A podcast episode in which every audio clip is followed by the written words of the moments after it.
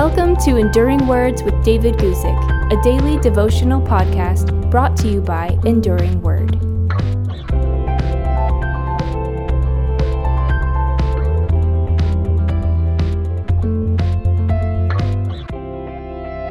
Today, I want to read to you from Acts chapter 1, verse 7, and talk to you about the principle that sometimes it's better not to know. Here it is, Acts chapter 1, verse 7. And Jesus said to them, It is not for you to know times or seasons which the Father has put in his own authority. Just before he ascended to heaven, Jesus spoke with his disciples on the Mount of Olives. They asked, and this is in Acts chapter 1, verse 6, they asked if it was now the time for Jesus to restore the kingdom to Israel. That is, if it was time to fully establish the messianic kingdom. Jesus answered the question by telling them, It is not for you to know. You see, Jesus warned the disciples against focusing on the details of the timing of God's kingdom, because those things belong to God the Father alone. As Jesus said, which the Father has put in his own authority. At the same time, Jesus did not say that there was to be no restoration of the kingdom to Israel. He simply said that focusing into the time and the date of the restoration was not proper for the disciples. It was as if Jesus said this to them Don't think about that right now. I've got something more important for you to focus on. At the same time, I have to wonder why didn't Jesus tell them more about how and about when, in general, the Messianic kingdom would fully be established. You see, the Bible teaches, and we certainly believe, that Jesus is God. Therefore, Jesus knew that history would continue for at least 2,000 years after that time. Why didn't Jesus tell the disciples? The disciples hoped that it would soon be that the kingdom was fully restored to Israel. But Jesus knew that it was uh, better that they did not know that a lot of history would pass before it would happen.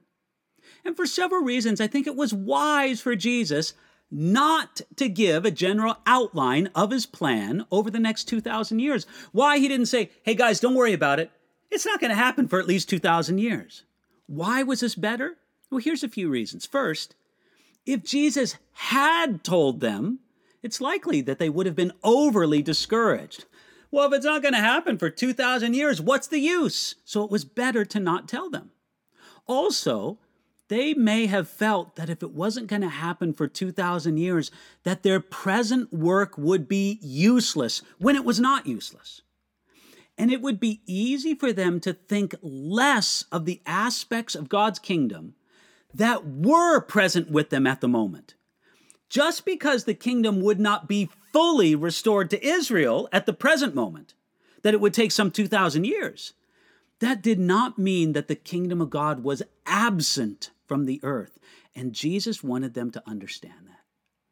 Now, we could probably think of more reasons why it was better for Jesus to not tell the disciples about this 2,000 years or more period until his great return and the full restoration of the kingdom of Israel.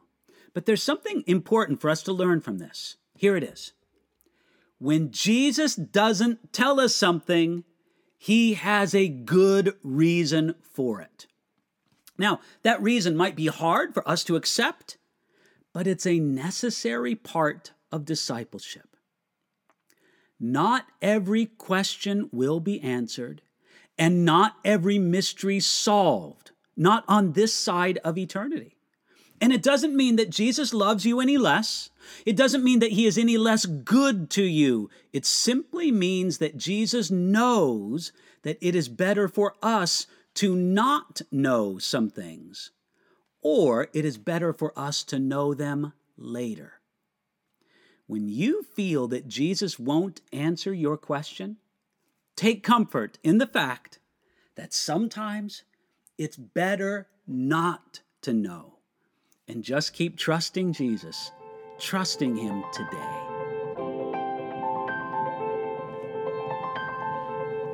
Thanks for listening to Enduring Words with David Guzik. For more information about David's ministry, visit enduringword.com.